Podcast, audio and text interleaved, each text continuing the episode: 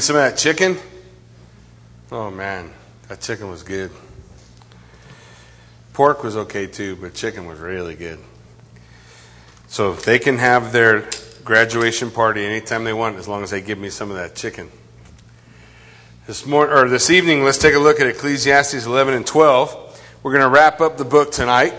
Again, want to remind you we're reading what would have been uh, a monologue delivered by a narrator and uh, one man show, one man actor. The one man in the midst that we're going through, Kohelet's sayings, are all a philosophy apart from God. And it, it's intended to be a foil, something that you lay aside the truth and you see, oh, look here. We see, we take God out of the equation and life becomes what Kohelet says, what the preacher says. What's he say? Vanity, vanity, all is vanity. It's meaningless, It's not a purpose. There's no foundation. We lost. The foundation's been eroded. And then in the beginning and at the end, you have a narrator introducing first what's going on. The preacher, Kohelet, he's going to come up and he's going to share a philosophy of life under the sun. And then he sums it up. Vanity of vanity, all is vanity. When we get to the end, the narrator is going to do the same thing and then give us the, the point or the purpose of it all. So if you want to read it together with me, we'll pick it up in chapter 11. He says, Cast your bread upon the waters, for you will find it after many days. Give a portion to seven or even to eight, for you know not what disaster may happen on the earth. If the clouds are full of rain, they empty themselves on the earth. And if a tree falls to the south or to the north, the place where the tree falls, there it will lie. He who observes the wind will not sow. He who regards the clouds will not reap. As you do not know the way the Spirit comes to the bones in the womb of a woman with child, so you do not know the work of God who makes everything. In the morning sow your seed, and in the evening withhold not your hand, for you do not know which will prosper, this or that or whether both alike will be good. Light is sweet, and it is pleasant for the eyes to see the sun. So if a person lives many years, let him rejoice in them all. But let him remember that the days of darkness will be many. All that comes is vanity. Rejoice, O young man, in your youth, and let your heart cheer you in the days of your youth. Walk in the ways of your heart and the sight of your eyes, but know for all these things, God will bring you into judgment. Remove vexation from your heart. Put away pain from your body. For youth and the dawn of life are vanity. Remember also your Creator in the days of your, your youth, before the evil days come and the years draw near, of which you will say, I have no pleasure in them. For before the sun and the light and the moon and the stars are darkened, and the clouds return after the rain. In the day when the keepers of the house tremble, and strong men are bent, and the grinders cease because they are few, and those who look through the windows are dimmed, and the doors of the street are shut. When the sound of the grinding is low, and one rises up at the sound of a bird, and all the daughters of song are brought low. They are afraid also of what is high, and terrors are in the way. The almond tree blossoms, the grasshopper drags itself along, and desire fails, because man is going to his eternal home, and the mourners go about the streets. Before the silver cord is snapped, or the golden bowl is broken, or the pitcher is shattered at the fountain, or the wheel broken at the cistern, and the dust returns to the earth as it was and the spirit returns to God who gave it. Vanity of vanities, says the preacher. All is vanity. Besides being wise, the preacher also taught the people knowledge, weighing and studying and arranging many proverbs with great care. The preacher sought to find words of delight, and uprightly he spoke the words of truth. The words of the wise are like goads, and nails firmly fixed are the collected sayings that are given by a shepherd. My son, beware of anything beyond these. For of the making of many books there is no end, and much study is a weariness of the flesh. The end of the matter, all has been heard. Fear God, keep his commandments, for this is the whole duty of man. For God will bring every deed into judgment and every secret thing, whether good or evil. Let's pray. Father, we lift this time to you. God, we pray that you would lead us in your word. God, guide us in your truth. Father, open our eyes to what the scripture is laying out for us. Help us to see the context of the book and, and hear the, the story that's going on behind the scenes. God, give us a clarity of vision and understanding. God, be glorified and magnified as we lift this time to you. We'll give you praise in Jesus' name. Amen. So when we start in chapter 11, we're talking about this idea of risk and uncertainty. The reality is something that Kohelet, the preacher, he's been talking about. He's been talking about it all throughout the book. You may remember Ecclesiastes 3:11. It says, "He has made everything beautiful in its time. He has put eternity into the man's heart. Yet so he cannot find out what God has done from the beginning to the end." So Kohelet's idea is we don't know the future. We can't know what's going to happen. We can't know what's coming. And, and uh, the, the uncertainty of life the uncertainty of where what's around the next bend. In Ecclesiastes 8:17, Kohelet said this, I saw all the work of God, that man cannot find out the work that is done under the sun. However much man may toil in seeking, he will not find it out. Even though a wise man claims to know, he cannot find it out. So the idea, no matter how much we seek to know, we can't know. We can't understand we can't comprehend. Ecclesiastes 9:11. He said, "Again I saw under the sun the race is not to the swift nor the battle to the strong, nor does bread go to the wise, nor riches to the intelligent, nor favor to those with knowledge, but time and chance happen to them all." So his idea as we come, as we work our way through to wrap up his thought, is life is full of risk and uncertainty and you can't really know what's going to happen. So in 11.1, he says, cast your bread on the water. Now what happens when you throw bread on the water? Okay. Will you find it after many days?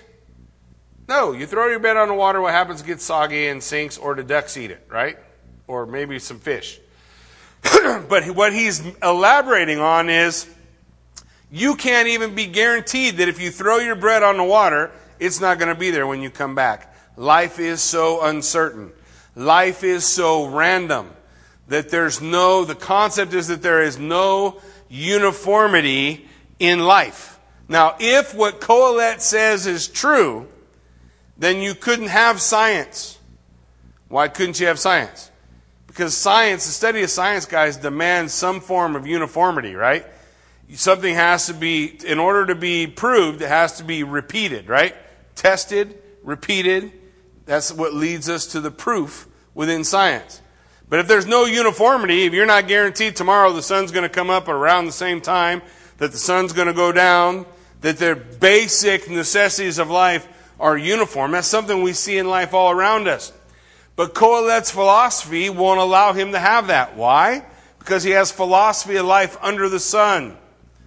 He has already said that there is a God, but that God's so far away, He hasn't spoken into our lives. He hasn't revealed Himself to us. We can't know anything.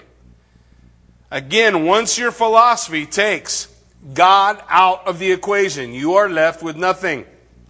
And that's what Kohelet says. So cast your water, cast your bread on the water. You'll find it, you know, there's a chance. You come back and the bread may still be there. Give a portion to seven or maybe to eight for you know not what disaster may happen on the earth. So he's saying, hey, give, give, give to seven or to eight. Pass these things out. We have no idea what tomorrow holds, no idea what may come, what may take place. Life is absolutely uncertain, so you might as well take whatever risk you want because you have no way of knowing whether something will turn out right or something will turn out wrong. Look at verse 3. And if the clouds are full of rain, they empty themselves on the earth. So we're going to see two examples of nature. One is inevitable and one is random. Look at it. If a cloud is full of rain, they're out there right now, ain't they? They're going to, sooner or later, it's going to rain somewhere, right? Probably on my bike because I don't have my cover on. But if I have my cover on, it'd probably be okay. It's okay, but it's speaking of the inevitability. If we have clouds full of rain, what's going to happen? Rain, right? Rain will happen eventually.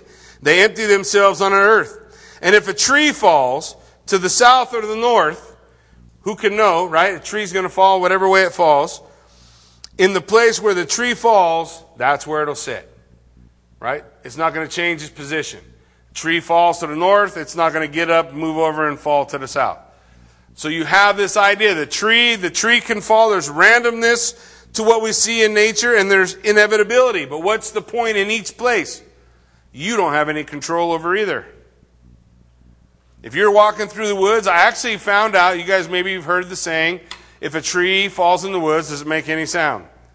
Well, last year I was hunting and a tree fell in the woods and I heard it. So I can answer that question. Yes.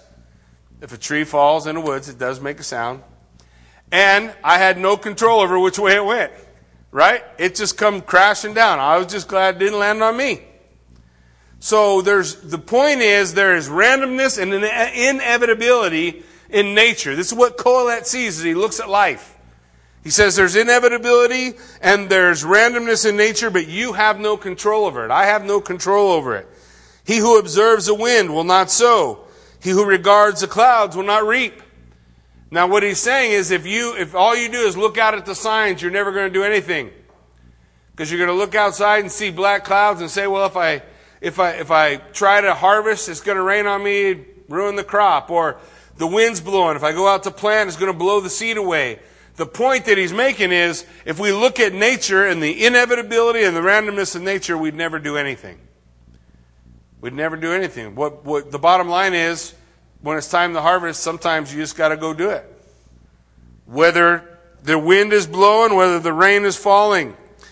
The point is that the events of nature control us and not the other way around.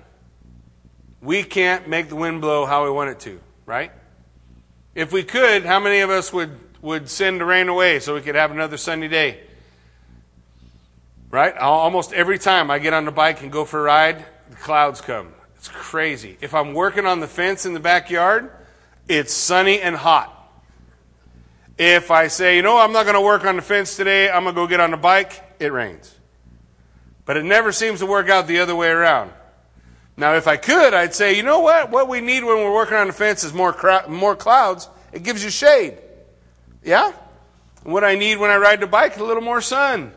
But I can't control either of those things. And this is what Kohelet is pointing to. He's saying, look, we, we don't control these things. Look at verse 5. As you do not know the way that the Spirit comes to the bones in the womb of a woman with child, so you do not know the work of God who makes everything. His point is, we, which of us can point to? There's nothing that we can point to as the moment that the soul enters. In fact, there's still endless debate on it, right? I mean, I think the Bible says at conception there's there's a soul, but the concept that, of the Bible doesn't seem to enter into people's lives. And Kohelet, what does he put out? He's put out that God has ever revealed himself to men. We can't know him, so we can't really know when does life begin. But the Word of God tells us when life begins. See, Kohelet's premise is faulty because he has life under the sun apart from God. If there is no God, you tell me when life starts. Take a breath, think a thought, heartbeats. If you leave God's revelation in the equation, when does life begin? We don't have to argue about it. God says from conception. That's life. He is the God of life. But Kohelet's saying we can't know. We can't know when these things happen, neither can we know the work that God's doing. Now listen, what the Bible teaches us is that the God of the universe does um, does reach into our lives, has revealed himself to us. And he has shown us what he has revealed to us through his word. The word of God. We have it. There's nothing else like it. When we come to the word of God, when we study the word of God, we understand what it is that God's doing, how God's working. We can begin to find our way. That was what the book of Proverbs was about, right? Street signs. How do I know if I'm walking a, a righteous life? Pay attention to the street signs. Are you walking in wisdom, following the Lord, or are you walking in accordance with this world? But Kohelet has removed that equation, and as such, he's lost his rigging. He's no longer attached. He's just blowing around with the wind, wherever the wind's going to carry him. And when life is like that, doesn't life feel random? Just one more random occurrence after another? No meaning, no understanding to any of it? In verse 6, he says, In the morning you sow your seed, and at evening withhold not your hand, for you don't know what will prosper, this or that, or whether both alike will be good. So again, Kohelet's idea. We can't know anything that's going on. So the, what, why does that matter? Because Kohelet's big point is, as I made a, a look or a journey to understand the meaning of life, I came up with this idea life is meaningless. And the narrator comes at the end of Kohelet's speech and says, Life is meaningless because you don't have God. Because you're dealing with life under the sun. He takes a look at youth. He's going to take a look at youth in verse 7. He says, Light is sweet, and it is pleasant for the eyes to see the sun. So if a person lives many years, let him rejoice in them all. So it almost sounds like he's happy for a minute. Hey, man, enjoy life. He's going to continue to go to this. There's no meaning to life, so enjoy the little things in life. Eat, drink, and be merry, for tomorrow you die. Find happiness where you can. He says, Let him rejoice in them all, but then look at the next phrase. But let him remember that the days of darkness will be many. Hey, you know what? Enjoy life, but it's going to be really hard and tragic and difficult. So keep a, a, a handle on the idea, the concept that darkness is going to be everywhere. All that comes is vanity, meaningless. Life is meaningless. So far, we've had 11 chapters, right? Of life is meaningless, life is meaningless, life is meaning. Why? Because I let go of my anchor. I let go of my anchor and I'm drifting. The book of Hebrews, in Hebrews chapter 2, says that we need to stay anchored to Christ. If we don't stay anchored to Christ, what happens is we begin to drift. And if you're adrift on the ocean, you can go anywhere, right? Wherever the tide wants to take you, wherever the waves or the wind wants to blow you, wherever the current is moving. But the one thing you can't do is have any say in it because you've lost your anchor. And that's what's going on with Kohelet. He's lost his anchor, he's adrift in the ocean, and life is empty. There's no meaning, there's no purpose. And that's a direct contradiction to what God's Word teaches. God's Word teaches there is purpose, that there is a purpose to man, that you were created with a purpose in mind that there is a path that God has called us to walk, and there's a way to know that path. But I got to keep my anchor. I got to stay anchored to the truth. If I surrender that anchor, me or Kohelet will be the same. I'll find myself adrift on the ocean with no real meaning or purpose in my life. And how much of the world lives their life that way? I mean, really, if we look at Kohelet's philosophy, isn't that the philosophy of the world today? We shout on other sides, one side or the other of the, of the street at one another over ideas, but we can't ever come to a meeting. We can't ever discuss how those two ideas can be reconciled with one another. Why can't we? Because we've given up the foundation to truth. And if there's no foundation of truth, what makes your idea right and mine wrong? What makes mine right and yours wrong? Nothing. And we settle the, we, we settle the argument the same way man has settled the argument for the past 10,000 years. How does man settle an argument? If the argument doesn't settle, what does he do? Sooner or later, somebody gets a big stick, right? Or a stone. Cain and Abel, that's the first one, right? We settled that one with a stone. Nowadays, we settle them with guns, but either way you look at it, where we've, we've given up the foundation of truth, and when the foundation of truth is gone, what do you stand on? You stand where Kohelet stands. Who are you to tell me something's right or something's wrong? I'm going to just stand here. Vanity of vanity. All is vanity. Life is meaningless. I'll do what I want. You do what you want. And pray we don't bump heads. This is the philosophy of Kohelet. So he's looking at the young man and he's telling him, in youth, there's something to rejoice over. Look at verse 9. Rejoice, O young man, in your youth, and let your heart cheer you in the days of your youth. Walk in the ways of your heart and the sight of your eyes, but know that for all these things, God will bring you into judgment. Again, what's Kohelet's God? Kohelet did not say that God doesn't exist. He just says that God is not engaged with man. God's out there somewhere. There's, there's a force, there's a being out there somewhere, and, and one day there will be a judgment. God knows right from wrong. But he denies the afterlife. So what's the point of judgment? That's why he's going to say, vanity of vanity, it's all meaningless. Because when you die, that's the end. That's Kohelet's philosophy. Death ends it all. If death ends it all, then who cares? Do whatever you want. Do whatever you want. As a young man, live how you want to live. Just know that, that, uh, that God will judge. God will bring into judgment. So he says, remove vexation, or the idea is remove frustration from your heart. He says, don't be frustrated that life is all sideways. Put away pain from your body. Don't worry about the hurts and the, and the hang-ups of life. For youth and the dawn of life are, what's the word? Vanity. Meaningless. He says, hey, don't be frustrated because it really doesn't matter. Don't worry about pain because it really doesn't matter. We all end up in the same place, in the dirt. So we're going to live life the best we can, hope for the best that we can that we can hope for, and and we all go to the same place. So it doesn't really matter.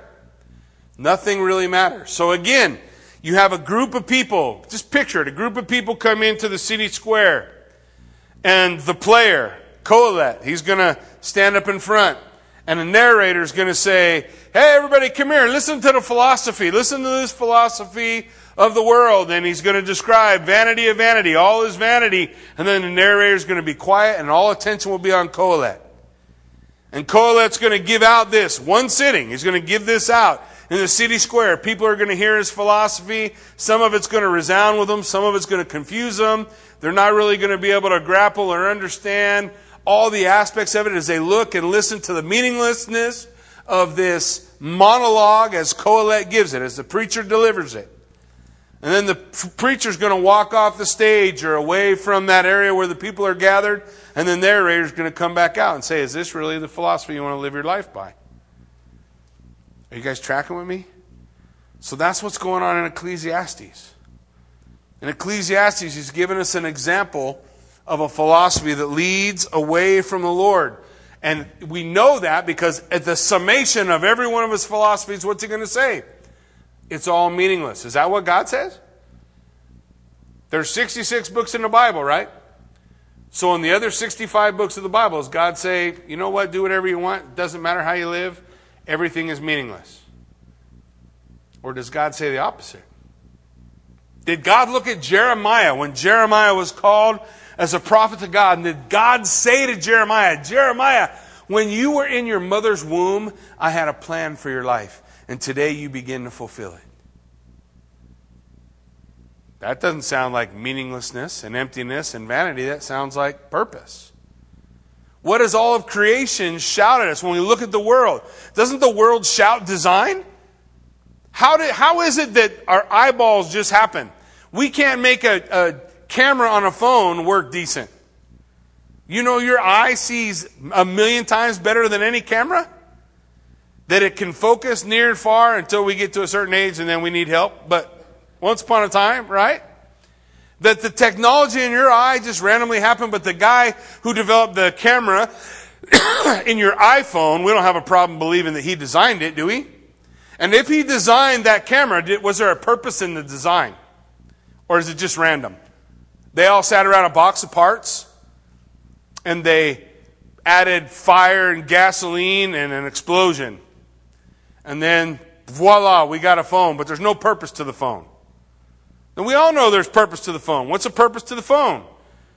The phone shows us so I can communicate with people, so I can contact people, so I can take pictures and have memories so that I can utilize the technology that's all around us. There's purpose in it. Why? Because it shows design. Do you show less design than that? your being, your thoughts. Are your thoughts really just fizz like from a soda can? Because that's what some philosophies say. That there's no difference in the thought in your head and the chemical reaction when I shake up a soda and the fizz that comes off. That's all it is brain fizz. But every one of us knows it's more than that. Every one of us knows there's something else going on. Everything around us screams design and purpose. But if we take God out of the equation, we're going to keep coming back to no purpose, no reason. Why am I here? Well, that's still the primary question of philosophy. We've been asking it to ourselves for more than 10,000 years. And if you take God out of the equation, you're never going to have an answer. Why am I here? You're here because God made you. And He has a purpose and plan for your life. And you will find fulfillment at the end of the rainbow when you walk in God's purpose for your life. So, what is my purpose? To find that purpose from God and to walk in it. And when I do, my life's not meaningless, my life's full of purpose and opportunity. That's the message of the Word of God. That's a message that we see throughout, but that's not the philosophy of Kohelet. Kohelet celebrates youth. Don't we celebrate youth today? Right? Who wants to be old? I don't even want to be old. I, I would rather have the lessons of my my uh, elderliness, if that's a word, and go back to being a kid. Yeah? I remember I could walk upstairs, didn't hurt. I could go so fast on a motorcycle, fall off, bounce, get back up, get on the bike, and keep going. That don't happen no more. Those things are, are all fading away, right? We have this celebration of youth. When so does a, so does uh, Kohelet. Look what he says in 12.1. he says, "Remember also the Creator, your Creator, in the days of your youth, before the evil days come and draw and years draw near, of which you will say, I have no pleasure in them. So now he's going to have a poem. He's going to lay out a poem about what it's like to get old. And if you look, if you look at this section, you can see all the little metaphors, right? So the picture is there's a storm coming. There's a storm coming, and we're preparing for the storm. What's the storm? Storm's death. And, and we are pictured as a house. Look what he says. Before the sun and the light and the moon and the stars are darkened, and the clouds return after the rain. So before the darkness comes, before the end comes, celebrate those times. In the day when the keepers of the house tremble. All I know is the older I get, the more shakes I find. Boy, I used to be able to hold a bow just as still as can be. And now I just shoot it when whatever I'm supposed to hit passes in front of the uh, in front of the sight. And if there's somebody telling you they, they oh I don't have to do that. Yeah, you ain't old. But when you are, you'll pull that thing back. I can still pull it back. Still pull it back at the full draw weight. All that's not a problem. But holding things still, that's a little bit iffy. So what's he say? The keepers, the keepers of the house, they tremble. Look at the next one. The strong men are bent. Once upon a time, there was, there was, the older I get, the better I was, right? There's things I think, oh man, I remember when, you know, I get a flat tire and I just go pick up the car with my one hand and take the lug nuts off with the other change it. Didn't even need a jack back in those days. That's not the case anymore. Now, I think I can do it. I grab a hold of it, pick it up, and something in my back pops out. And it shoots pain down my right leg and then down my left leg and then and then up into my neck and my shoulder and then for 3 weeks I'm in pain why? Because I tried to pick up one thing. This is what he's describing, old age. He's saying to the young, hey, remember your Creator. Be thankful for, for the vitality of life because one day the storm's going to come. One day you're going to tremble. One day the strong backs are going to be bent. He goes on to talk about it. He says, The grinders will cease because they are few. Now, if he was actually talking about somebody's job, that wouldn't make sense, right? If there are, say, 100 grinders and now there's 50, it seems to me you have to work harder. But it says the grinders are missing, and so they can't get the work done. They can't, they can't work anymore. What's the grinders? Your teeth. Yeah? I still got some of them. In my youth, I tried to knock out most of them in a variety of different things, so quite a few that are fake. And the older you get, the less you're going to have. I remember my grandma when I was a kid, one of the funnest things to get grandma to do was what? Grandma, take out your teeth. And she'd laugh. Oh, she'd spit out her dentures, and all us kids would laugh.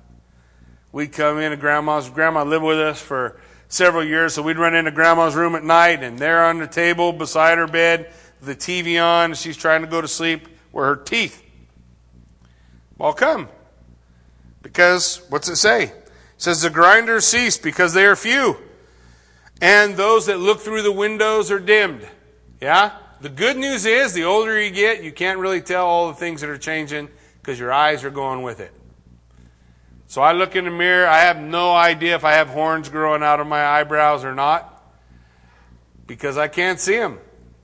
And if I put on my glasses, I can't clip them. So I have to go get Kathy. Kathy, come, I need Manscaped. And she'll come in and she gets out her glasses. And she gets coming close to me with them scissors. a little nerve wracking because I know she don't see too much better than I do. The lights going out the window, they're getting dim. This is what he's describing, right? You start as youth, celebrate your youth, but this day's coming. This day is coming for us all. What's he saying in verse 4? And the doors on the street are shut. All of a sudden, your body stops doing the things it used to do. Stops doing the things it used to do. And the sound of the grinding is low. You start to see a loss of appetite. One rises up at the sound of the bird all of a sudden you can't sleep as much as you used to be able to sleep all the time. Now you bing, you're wide awake at all weird times of the day. There you go, ready to roll. The sound of a bird rises you up, but the daughters of song are brought low. So while the song of the bird may get you up, you wake up at weird times, you can't hardly hear anything. So one of my favorite words to re- repeat of late is what? What?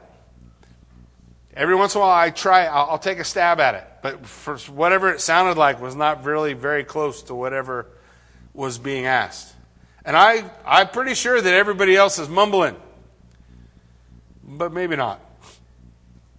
Maybe the house is just breaking down. And this is what Kohelet's talking about. Hey, the house breaks down. They are afraid of what is high and the terrors on the way. Unnatural fear. My father is 70, he's got to be 76, somewhere in the neighborhood. My mom's 73. And my dad never leaves the house at all.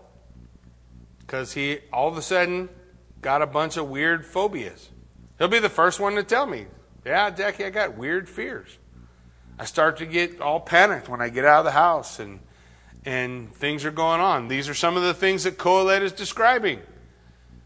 Yeah, these are some of the things that he's talking about. Strange fears. The almond tree blossoms. You guys know what color an almond tree blossom is?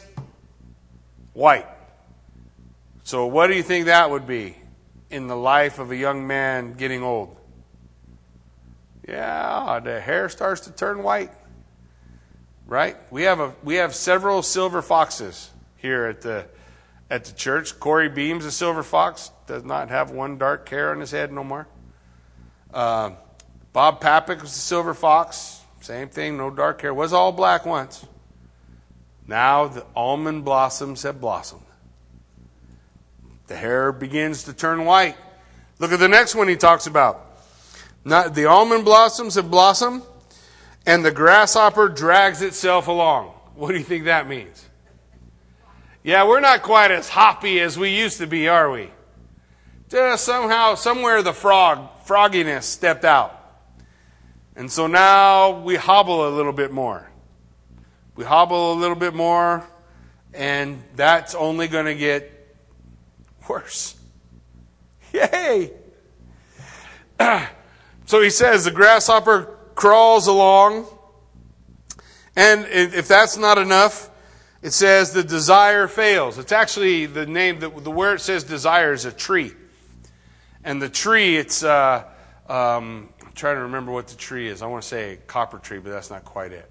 Cad, Cadbury tree, maybe? What's it? Somebody got King James? What's it say? Caperberry. So the cap, see, I was close. Cadbury, cap, anyway. Caperberry tree is uh, aphrodisiac. So when they say the caperberry tree is uh, failing, what are they saying? Yeah, there's the, the, end of sexual intimacy. All that starts to go away. Well, you may still have intimacy, it's just not going to be the same anymore. Young guys, is what you got to look forward to. I hope I'm painting a bright, bright uh, uh, picture of your future. This is what Kohelet's talking about, right? So he's trying to make everybody feel good. Uh, at the end of his speech, everybody just wants to go away. And what's the point of it all? Because man is going to his eternal home. What's his eternal home? The minute man is born, he begins to die. That's Kohelet. So all you have to look forward to is death. He's going to his eternal home, and the mourners will go about in the streets. People will weep when you're gone. And that's it. That's all there is.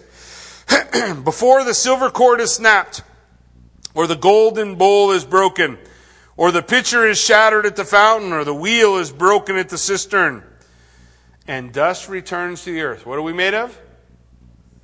From the dust we have been made, and to the dust we will return, right? So he says, until you the dust returns to the earth and the spirit returns to God. Now, this is not a concept of afterlife for Kohelet. All Kohelet is saying is life began with God. He formed man from the dust and he breathed into him and he received his spirit. So when he dies, what happens? The spirit goes back to God and the dust goes back to the earth. The end. So when Kohelet gets to this point, after this, the high point, the brightest point of his uh, 11 chapters, he's going to walk off the stage and the narrator is going to step up. The narrator steps up in verse 8 and he's going to say the same thing he said in verse 2. He's going to talk about that philosophy. He's going to say, Vanity of vanities, says Kohelet, the preacher. All is vanity. That pretty much sums up his whole philosophy, right? It's meaningless. Hey, have fun while you're young, because one day you're all going to die and rot and go into the earth. And that's all there is. So squeeze out what you can and have a nice day. Narrator comes out and says, This is the, this is the point of his of, of, of what he has to say. In verse 9, he begins to talk about him. Beside being wise, the preacher also taught the people knowledge. He's, he, he's saying, look, he's trying. Kohelet is trying to teach knowledge, weighing and studying, arranging of proverbs with great care. The preacher, Kohelet, sought to find words of delight and, upwrote, and uprightly he wrote words of truth. He hasn't, he hasn't lied. Has he lied? When man's born, does he begin to die? Sure. Is man going to live out his life and life's going to be hard? Yes. These are tr- this is truth under the sun. What has he removed? Any hope that there's anything else? Any hope that there's anything else? He's limited his scope. So here's what he says the summation. The words of the wise are like goads, like nails firmly fixed are the collected sayings that are given by a shepherd. Now, track with me. A lot of times we see shepherd, and maybe uh, our Bibles have shepherd capitalized, ESV capitalizes shepherd, just so you know that's just the translator's choice. There's not a capital letter there. And there's not a definite article. It's not the shepherd, it's an indefinite. A shepherd. What's he saying? The teachings of the wise are like goads and fixed nails in the hands of a shepherd. What do the wise do with them? What does a shepherd do with a goad? Prods the sheep, right? Get the sheep to go where you want. If sheep's not going where you want, what do you do? Poke them with a goad. Stick them with a sticker. Poke them with something sharp, right? So the idea, this, this, this narrator is saying, look, the words of the wise, they're like sharp sticks used by a shepherd to guide the sheep. Everybody with me so far? Used by a shepherd to guide the sheep. Then he says, My son. So it's the narrator is like a father speaking to his son. Okay? My son, beware of anything beyond this. Look, the, the sayings of the wise, these things that we just heard Kohelet say, they're just sharp sticks to poke you and try to get you to move in a direction, in a philosophy that Kohelet has. So he's saying, son, I, I don't want you to, to let these things be that which controls your life. Or you're just a sheep being led by a shepherd with a sharp stick poking you. Life is empty. Anybody have them thoughts before? Life is meaningless. Anybody ever had that thought before? The sayings of the wise are like sharp sticks used to guide, used to lead, used to move. Beware of anything beyond this. Of the making of many books there is no end, and much study is weary to the flesh. He's saying, look, Kohelet's thinking is dangerous. Be careful. Be careful. It's like a sharp stick in the hands of a shepherd. Be careful of this philosophy. And there's a lot of books that you can study and a lot of things, rabbit trails you can run down. But only one thing's needed. There's a lot of things that can, that can take our focus, but there's one thing that's needed. Look at verse 13. The end of the matter basically what he's saying in the Hebrew is enough of Kohelet. Let me tell you what's really important. The end of the matter. The sum of all its parts. All has been heard. Fear God and keep his commandments. He brings a relationship with God back into the equation. While Kohelet has talked about fearing God in one way or another, never one time in 12 chapters did he say, keep his commandments, follow his teachings. What's another way of saying that? Look at the street signs, walk in the way, follow Jesus. Are you guys tracking with me? So when he says keep the commandments, he's not, he's not saying here's a list of do's and don'ts, now keep these. He's saying here's a list of directions. Follow these. Follow the directions. Why? Where do the directions lead? To life, to meaning, they go the opposite way that Kohelet goes. Fear God and keep his commandments. For this is the whole duty of man. This is the meaning of life. God said in Hosea chapter 6, uh, like Hosea 6, 4 through 6, he gives this idea. He's saying, to the northern kingdom and the southern kingdom, what, what, what, what, do I have to do to you guys to get you to listen? I send my prophets and you don't listen to them or you kill them. I send my judgments and those aren't having the effect. Let me tell you what I want. I want your faithful love, not your sacrifice.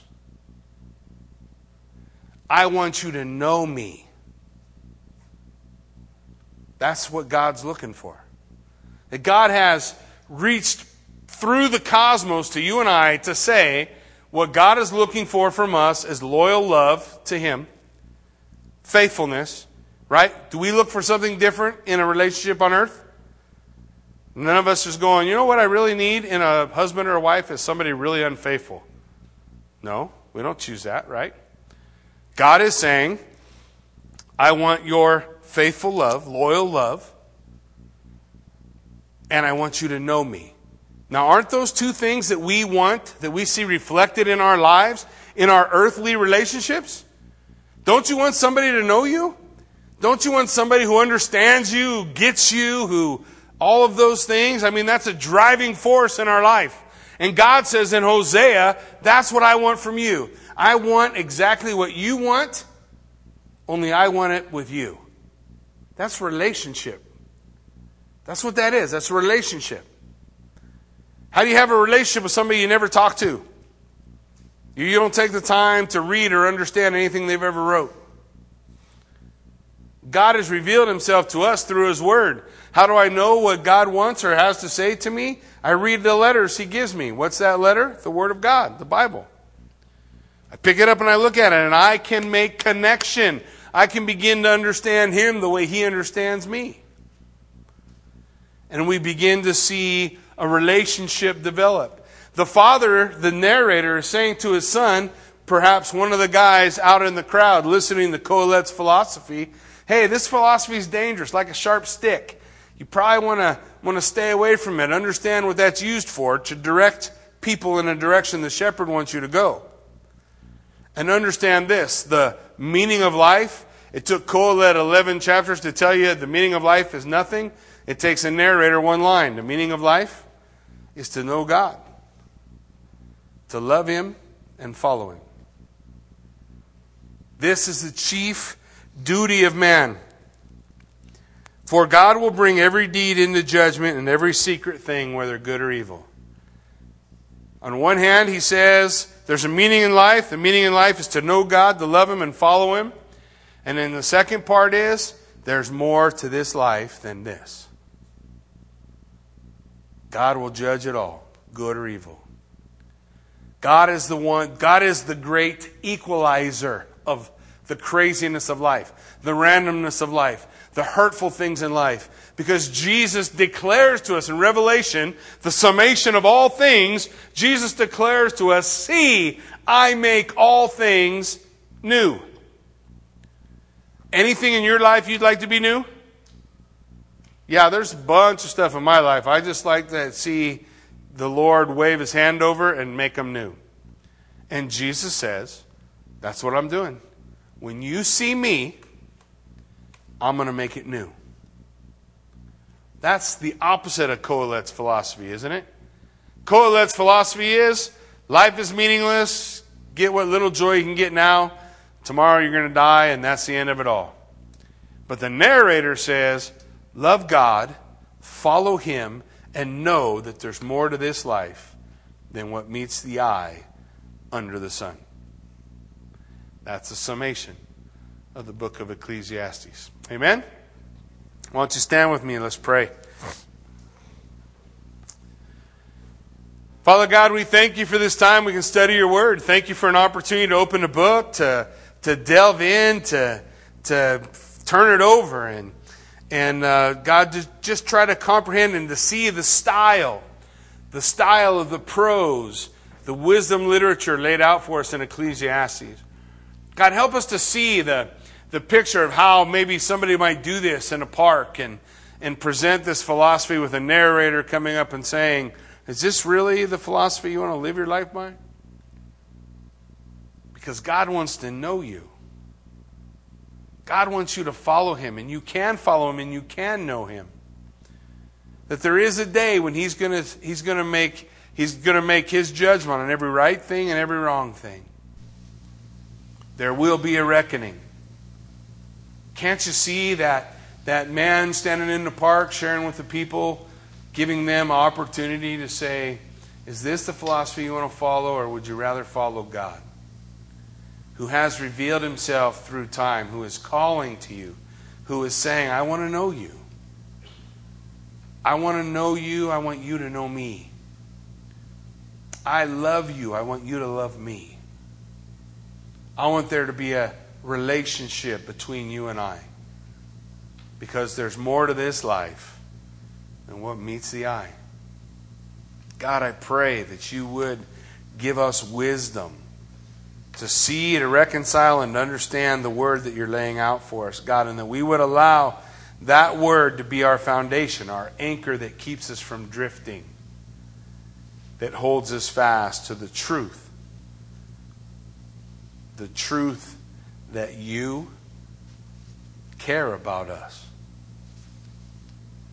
that you are invested in history, that you are a part of our future, and that there is meaning and purpose in our lives. God, we ask your blessing. And we pray, God, you would lead us in your way. In Jesus' name we pray. Amen.